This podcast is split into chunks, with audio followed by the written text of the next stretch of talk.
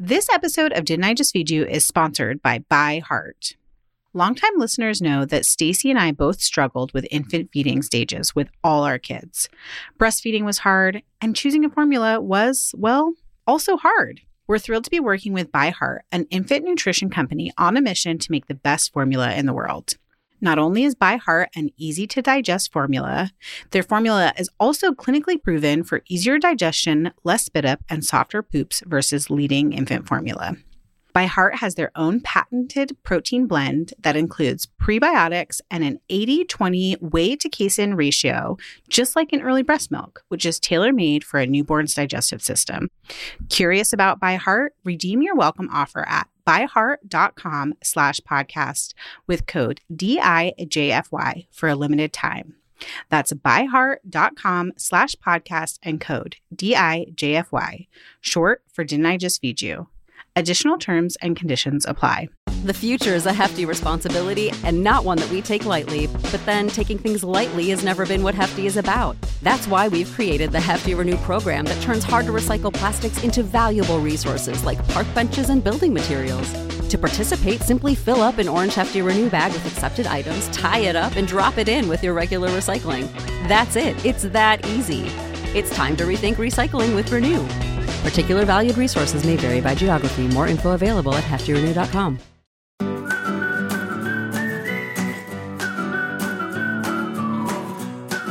Yes, you can still be an environmentalist and eat meat.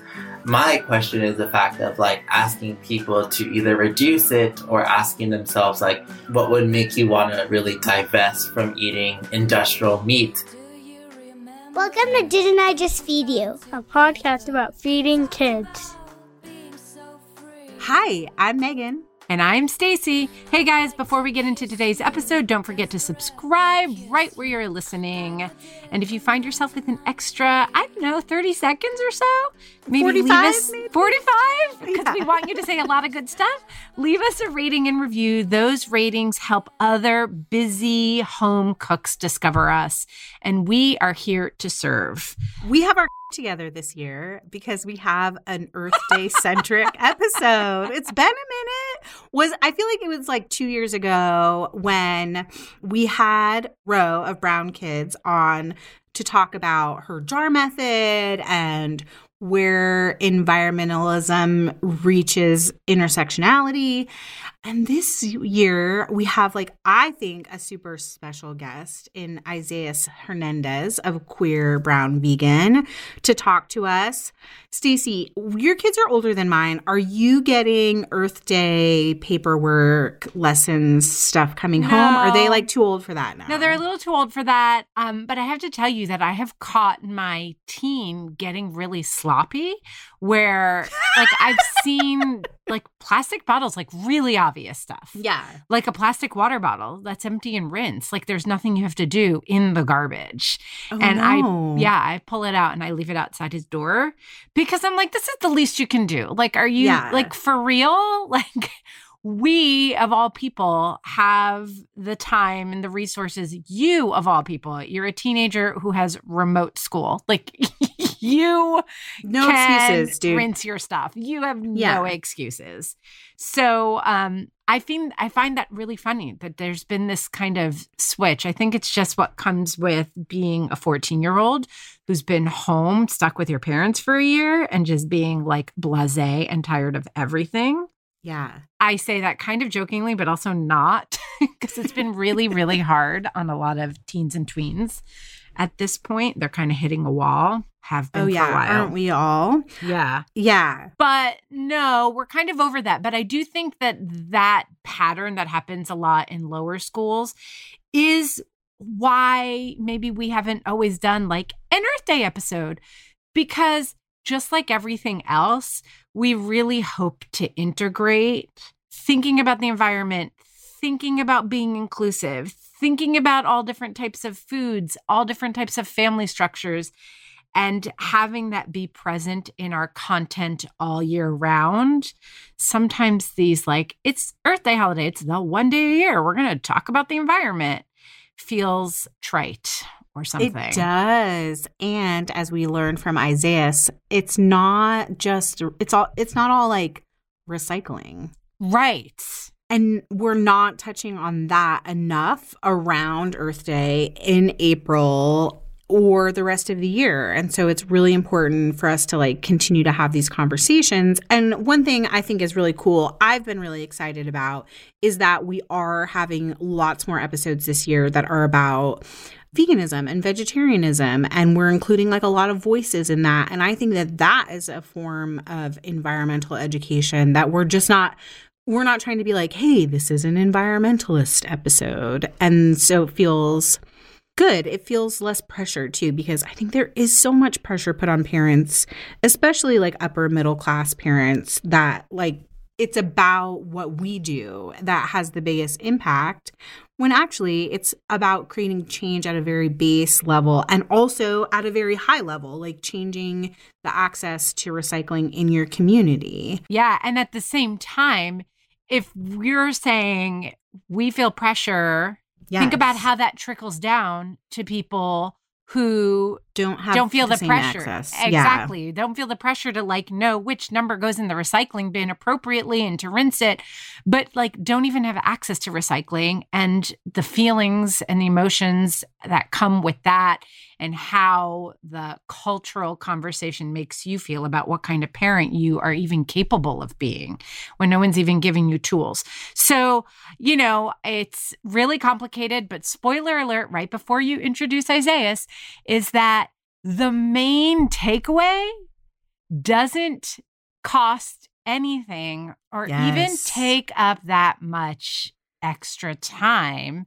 So I and like think maybe you should profound. be doing it anyways. You might already be doing it anyways. Yeah. So go ahead. Tell us about Isaiah. Yes, Isaiah Hernandez is an environmental educator and creator of Queer Brown Vegan, where he creates introductory forms of environmentalism through colorful graphics, illustrations, and videos. Hey, that sounds kid friendly. He seeks to provide a safe space for like minded environmentalists to advance the discourse around the climate crisis. All right, Isaiah, can you speak to us about intersectional environmentalism and what that means to you? Yeah, so intersectional environmentalism was coined by Leah Thomas, the founder of Intersectional Environmentalists, and she basically described it as a way that an inclusive form of environmentalism that advocates for the people on the planet, most especially Black, Indigenous, people of color communities. And so she referenced uh, intersectionality that was coined by Kimberlé Crenshaw through the legal lens of how she described the experiences of Black women specifically being oppressed by a lot of systems in the United States. But with me, I think when I think about intersectional environmentalism, I think it, about it through an interconnected lens that says, um, you know, we cannot liberate ourselves from this ecological crisis without our community. And so that recognizes that each community member has a specific role in this movement, whether it be an educator, artist, photographer, podcaster, writer, poet, that we all f- understand fundamentally that it costs zero dollars to advocate for human rights in this movement and to recognize the injustices that um, have been happening for decades in history in the United States. What I love about this idea of intersectional environmentalism is that it's inclusive. You know, you're talking to two, you know, middle, upper middle class white ladies. And uh, better you or worse. Call, call it like it is, you know. And you know, there is something that each of us can do. And it's also very important for each of us to realize that we have been fed a narrative and pick the one that suits us. The narrative for us as, you know, white, upper middle class moms is you can recycle. You can take all the plastic in your kitchen and get rid of it. It's so unhealthy for your kids. And, you know, one, those aren't actions that are available to all families. Mhm. Therefore, they should not be lifted as the answer. And two, I also think what ends up happening is we end up internalizing as individuals what we can and cannot do. You know, for me and Megan, that's a lot of pressure. It's overwhelming to think of making some of the changes. For other parents who do, don't even have the resources, forget about it. If it's overwhelming for us, it's off the charts when it seems to me that the real answer is for all of us to be finding respectful ways to work together to ask the system to change. So, I don't know. I'm curious just your thoughts on on that perspective and and is that is that a productive way to be thinking about it from where you sit? Yeah, I mean, I think that a lot of us um, can extend ourselves from that individual change to local change and then system change.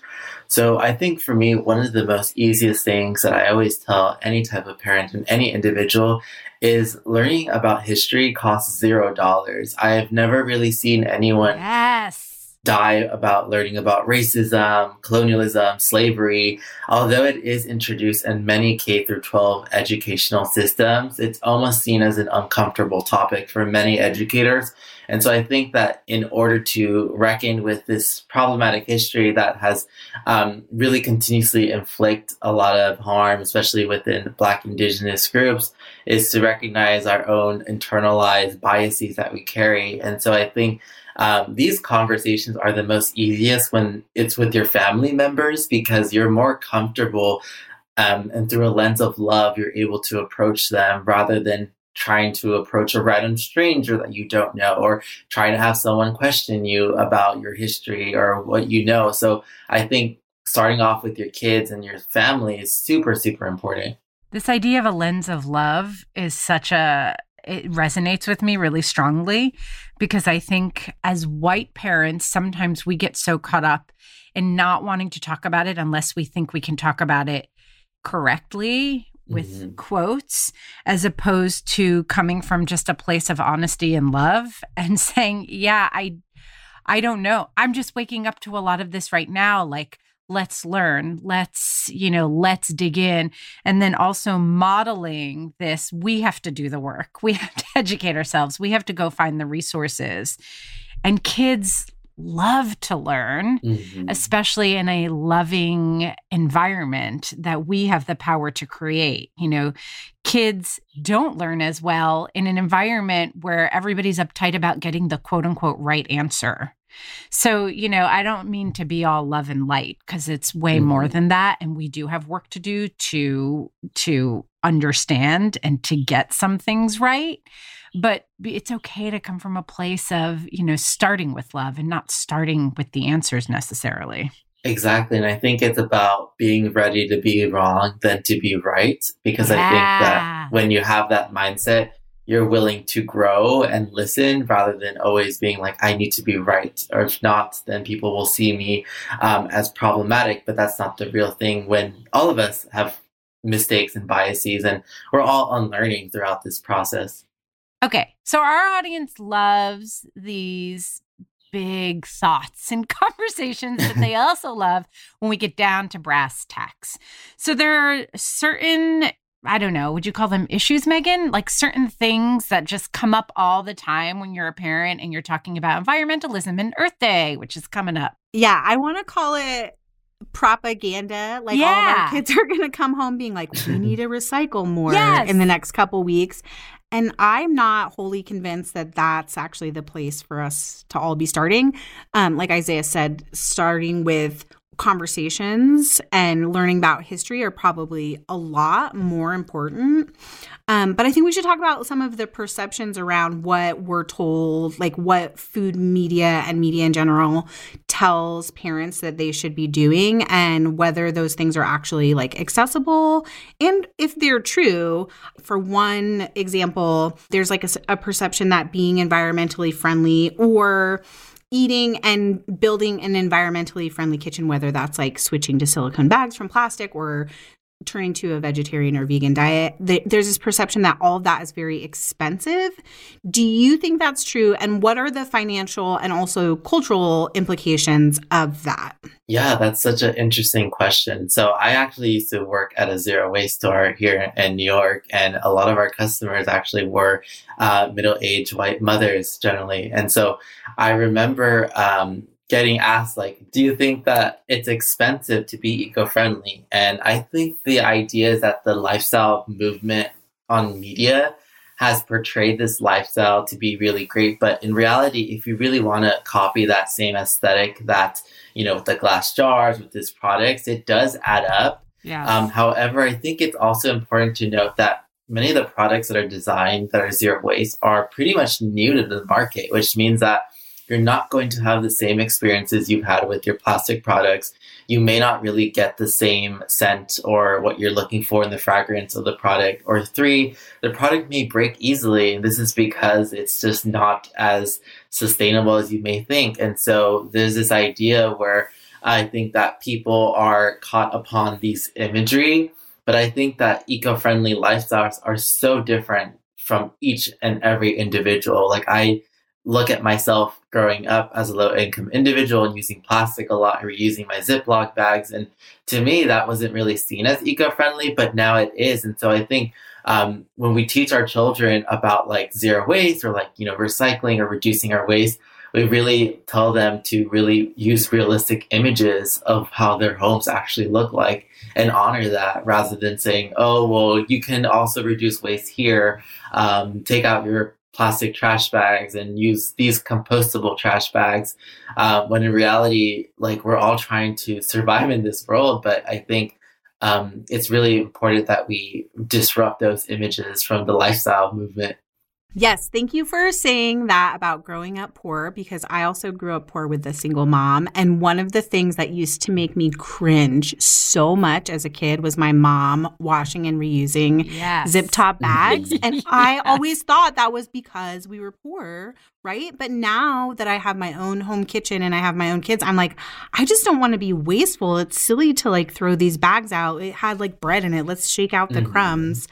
And I love the idea of like just shifting the perception of it, like being about being poor or low income and more about like, oh, let's just be responsible with the resources we have instead of going out and spending money and you know, doing damage to the environment, as I'm sure happens, in producing more products or different products or more aesthetically pleasing products. You know what's funny to me about this conversation is that my grandmother, when she came to America, was also poor and did all those same things, you know, reusing all the different bags in different parts of the house. And I just associated it with her being like from the old country, is what we Greeks say. I don't know. So when I grew up, I was like, I'm never going to do that. And to me, the association wasn't so much about, you know, finances as like, that's old world. Like I'm modern. yes. know? It's funny, but what I think is important here is that those associations I can't say that was our Instagram of the day, but like all those images, all those associations we make are how we start to define our understanding of these things. And that we have an opportunity with our kids to define our actions in a context that is inclusive and environmentally friendly. Yes. So I'm wondering if you can talk to us a little bit about plastic neutrality, which yes. is a new concept to me, and recycling and what the implication of both of those are. Yeah, so plastic neutrality is actually very interesting. So, similarly to carbon neutrality, uh, where carbon neutrality focuses on offsetting your carbon emissions as a business, and this is generally working with like third party organizations to plant trees in different areas. With plastic neutrality, it's the amount of plastic generated by that business and then what they do is measure it through a third party business, generally a recycling facility, and they recover plastic waste that is then removed from that environment. So what ends up happening is this, these businesses are saying, okay, I produce 10,000 um, plastic bottles for the year for these products. I need to go offset it. So they work with the recycling facility. They capture it with local conservation organizations. They bring it back and they upcycle that plastic the issue with that is that when you upcycle the plastic and you make it to different types of materials, they're really essentially single use after that. Like you make it into a new product saying like these are made from recycled plastic, but after that they're no longer able to be recycled. So in long term short, the questions a lot of consumers ask like, is this really effective? Rather than just investing in um, you know paper packaging, and it was found that in reality businesses rather do this type of industry work because it's easier for them rather than trying to invest in all these eco-friendly packaging which is revenue loss for them and can you talk to us about recycling i mean really from your perspective recycling is something that has just been drilled into our brains as the thing that we have to do. Mm-hmm. And, you know, I've read all these really mixed things. And I think this gets back to what I was grappling with at the top of the interview, where, you know, as the consumer, there's so much onus put on us to, you know, do our part. And it seems like even though plastic neutrality is problematic, that it is a way of putting responsibility back on corporations mm-hmm. and shifting that away from the consumer. But I mean, what do you, from your perspective, what's the bottom line on recycling? Still very important for us to do? Is it making a difference? Yeah, so I, I think the recycling system here in the United States was never really designed to fix the plastic crisis. It was more of like a band aid because during the 1960s, environmentalists were really raising awareness about plastic pollution.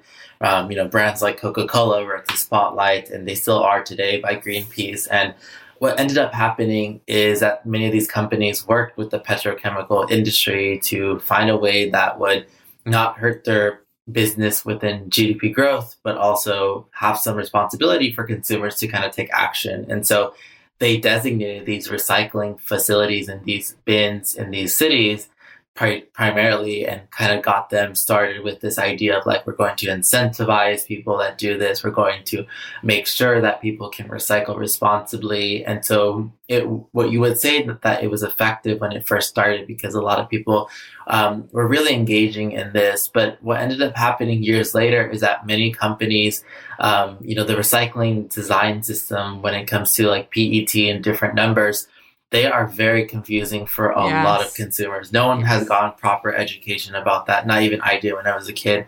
And so a lot of the times people don't really look at the numbers. They don't yeah. wash their recycled plastic. And so what ends up happening is that the people that work at the waste facilities and have to process it really have to throw it away or they're like this this can't be recycled like and this makes their job actually even more tedious and so yeah um, I think the issue with recycling now is that there's just not the universal system itself is not really self sufficient, and uh, a lot of people are kind of frustrated as consumers not knowing what to do anymore. I feel that very deeply, and then it's like you know I I so appreciate you bringing up how our actions impact the people who work at the recycling plants. And then also, you know, there are lots of you know, single parents stressed out, you know, it becomes so hard to also keep track of all that for us to have to be in charge of our own education around something that the community and our city should be supporting us in. It's a bit frustrating. I mm-hmm. watched this really great John Oliver segment maybe two weeks ago, and it was about this idea of wish cycling. And I hate to say that I'm going to assume it's like a lot of upper middle class white people who feel like they're just too busy to educate themselves about recycling in their city, city or in their area, and so they're trying to recycle things like umbrellas because in their oh mind, oh like gosh. obviously that should be recyclable, and then it gets to the facility and it has to be thrown out. And so in a lot of ways, like the recycling facilities are having to add to trash when they would rather be pro- just processing the recyclables and making a bigger impact that way, which sort of leads me into my next question because obviously we're a food podcast. We have to talk a little bit about food. Yes. Um, mm-hmm. And we've been doing a little mini series this year about eating more plant based as families. So, can you talk to us about the relationship between veganism, vegetarianism, and white supremacy? Yeah, that's a very interesting conversation. So, I think that with vegetarian, um, it's generally the abstaining from eating any type of uh, meat. And so, generally, these people still eat dairy. Uh, sometimes they can eat fish. Uh, they just remove themselves from eating any meat. But with veganism itself, is that the the term itself was coined back in um, 1940s, I believe, by Donald Watson, and so he basically argued that it's the abstaining from eating any types of animals. And so, what ended up happening, I think, in history is that um, many Black, Indigenous people of color cultures had already practiced a plant based diet or veganism. And so I think that what ends up happening is that they use this institutional definition. And so it basically argues that veganism is only about the animals. And so, as myself, that I really am someone that advocates for both humans and non human animals because it's essential in liberation. Um, the idea of white supremacy behind veganism is the fact that it does not really acknowledge the history of slavery, colonialism, and how different types of non human animals, especially from uh, United States, cattle, or chickens were not native to the United States or parts of Mexico. And so understanding that yes, certain cultures did eat non-human animals already, but um, the displacement that happens is very devastating because with indigenous communities, not only were they not able to have their traditionally sourced food, they were out, they also banned foraging. And so what ends up happening in the veganism movement is that when you solely focus on animal liberation, it almost seems as if you're trying to exclude the idea that humans are the main issue without mm. actually understanding like well who created industrial meat and industrial sea fishing because it clearly wasn't created like pre-colonial times when you see the rise of colonization you see the massive ex, uh, extraction rate of natural resources. You see uh, the amount of mechanistic forms of environmentalism through industrialization. And so I think for me, the white supremacy idea is the fact that it really for me, I like to say that because I don't think it's a human supremacist issue. Like, yes, we all do have our own reasons to contribute to the planet itself, but in reality, we need to be very specific in the language we use. So, bottom line, can you be an environmentalist and not be a vegan or a vegetarian for that matter? Can you eat meat and feel like you are doing your part for the environment? Yeah, I think this is such a great question. I actually posted about it a few months ago and I got so much hate messages. So oh, originally, originally oh, oh before no, no. before I went vegan, I was like, yes, of course you can still be. And then when I went vegan, I think that first few months I was that annoying vegan. And I was like, no, you can't. But then I switched it over because I learned more about the intersections and interconnectedness mm-hmm. in veganism. And I was like, yes, you can still be an environmentalist and eat meat. My question is the fact of like asking people to either reduce it or asking themselves like, what would make you want to really divest from eating industrial meat? And industrial, you know, the sea fish, seafood industry. And so I think a lot of people can collectively agree that the current systems of how we grow our animals, the treatment of mm-hmm. workers are very horrific. And the amount of small scale or regenerative farms out there are very limited to a lot of communities. And so I think, you know, living in New Jersey myself, I I don't really know that much of the landscape of the farmers that are here, but I think that for me, yes, you can because not everyone starts off being vegan or, you know, we don't really have these perfectionism values that we carry. So I would hope that people recognize that they can hopefully extend themselves to remove parts of non-human animals in their food because I don't really know anyone who eats meat sometimes throughout the week. So that is something that I always advocate for.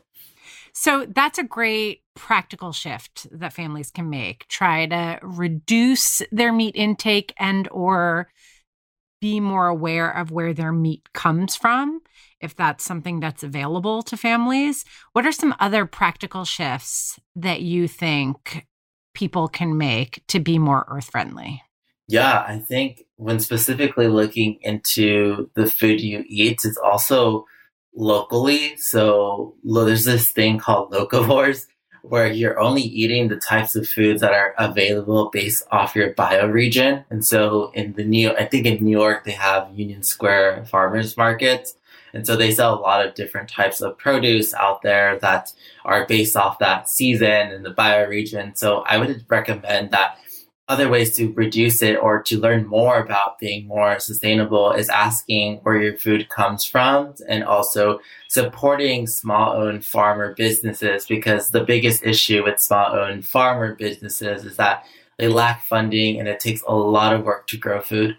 And Isaiah, before we log off, I want to know is there a question that we haven't asked that you wish we had asked? Or is there something that you really would like an opportunity to say or share? Yeah, I mean, I think I, I always say to people is that being an imperfect environmentalist makes you a better environmentalist because I think in reality, social media holds these types of illusions that are inorganic. And so when we value those imperfections and flaws in our own lifestyle, we become more natural and organic in the way that we want to produce work, in the way that we motivate ourselves, in the way that we empower each other. So definitely, I really tell people that be honest with your mistakes, but do not push yourself too much down because in reality, I've never met an environmentalist that is 100% perfect. And I don't think that exists in this world. Yes, that's such a beautiful thought to end with. And I think really encouraging too, because as parents, we're so judgmental of ourselves and how we show up because we feel like we have this huge impact on the next generation. And the more tender we can be with ourselves and imperfect we can be, the better it is actually for our families too. Definitely. I think that especially when it comes with families, like we're all trying our best. Like we want our children to have the best versions, the best lifestyles that they can have. And so we sometimes forget that throughout this process that we really don't want them to hold into hold on to these flaws that we carried as parents. It's super important that we allow them to make their own mistakes, let let yes. them define their own flaws. I yes. love that. Isaiah, thank you so much for spending time with us today. I think we both found you via Instagram, but where else can our listeners find you and learn more from you? Yeah, definitely. So I am at Queer Brown Vegan on any type of social from Instagram, TikTok, Twitter, Facebook. And you can find out more resources at queerbrownvegan.com, where I just post a lot of educational resources for those just trying to understand the environmental movement we so appreciate it and hope that everyone goes and follows you. You're one of my favorite Instagram follows. I just got to tell you. Um, so I hope everybody oh. who's listening goes and follows you as well. Thank you so much. Thank you so much again. Okay.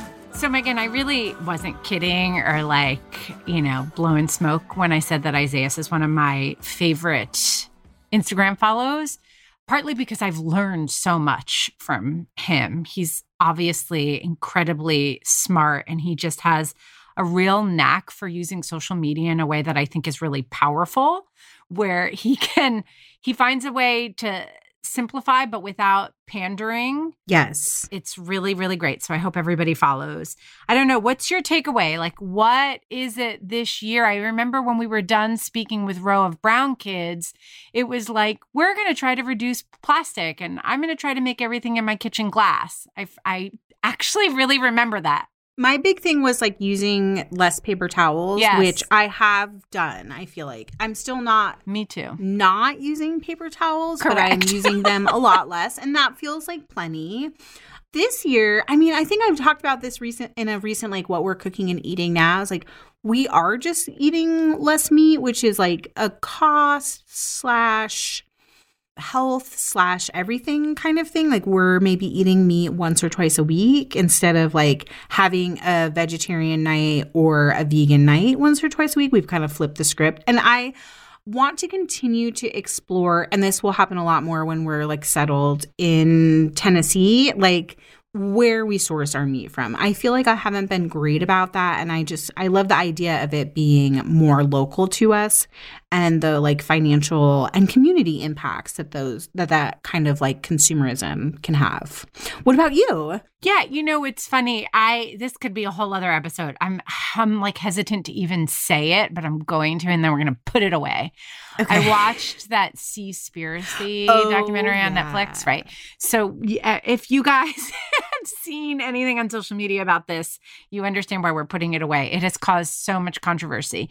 But that was, you know, every once in a while, it's easy to slip into different habits.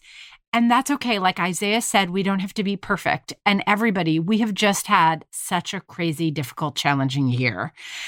And actually, how we've been able to source our food was really directly impacted.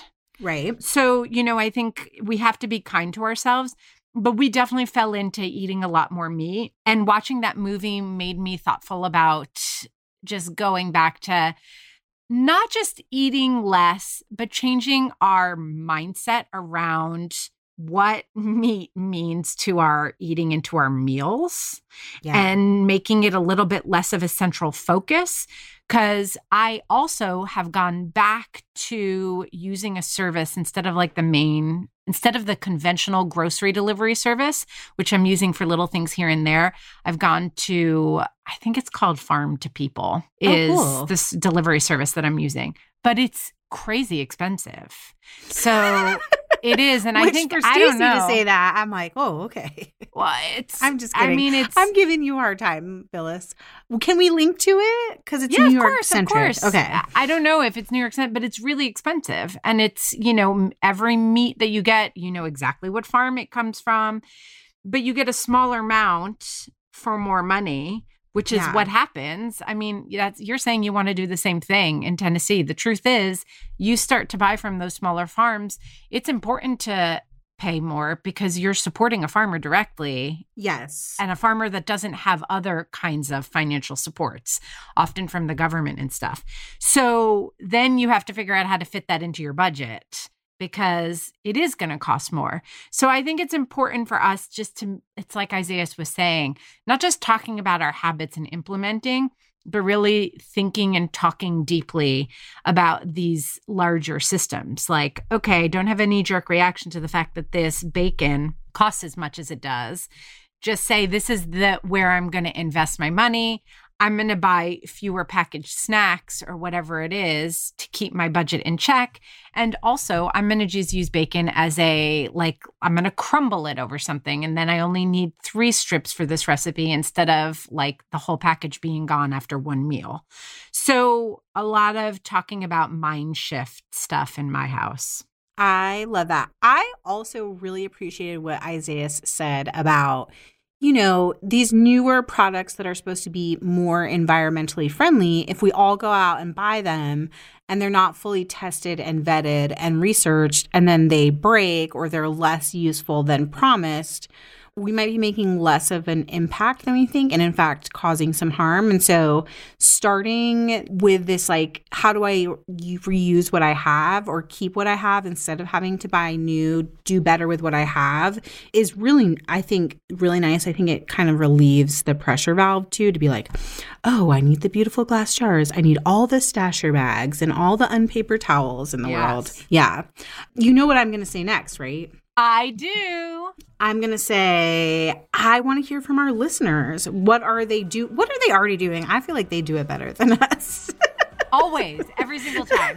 So, to find our community where you can hear what our listeners are doing and thinking and how they feel about this episode, look for Didn't I Just Feed You listeners on Facebook. And the answer to the question to join that group is whiskey. You can also follow our page on Facebook or follow us on Instagram. We are at Didn't I Just Feed You on all social. Aren't we creative? Make sure that you're subscribed to our newsletter to get an exclusive recipe plus our pick of the week every single week. You can subscribe at didn'tijustfeedyou.com or follow the link in our Instagram bio. And of course, don't forget to subscribe to Didn't I Just Feed You wherever you get your podcast so that you don't miss an episode. Our music is Good Old Times by Alex Cohen, provided by Jim Endo. A huge thank you, as always, to our editor, Samantha Gatzik. Sam, we love you. I'm Stacy. And I'm Megan. Stay sane and well fed until next week. Don't forget to look for our listeners group on Facebook. The answer to the question is whiskey. Whiskey! You're not allowed to drink whiskey. It's alcohol.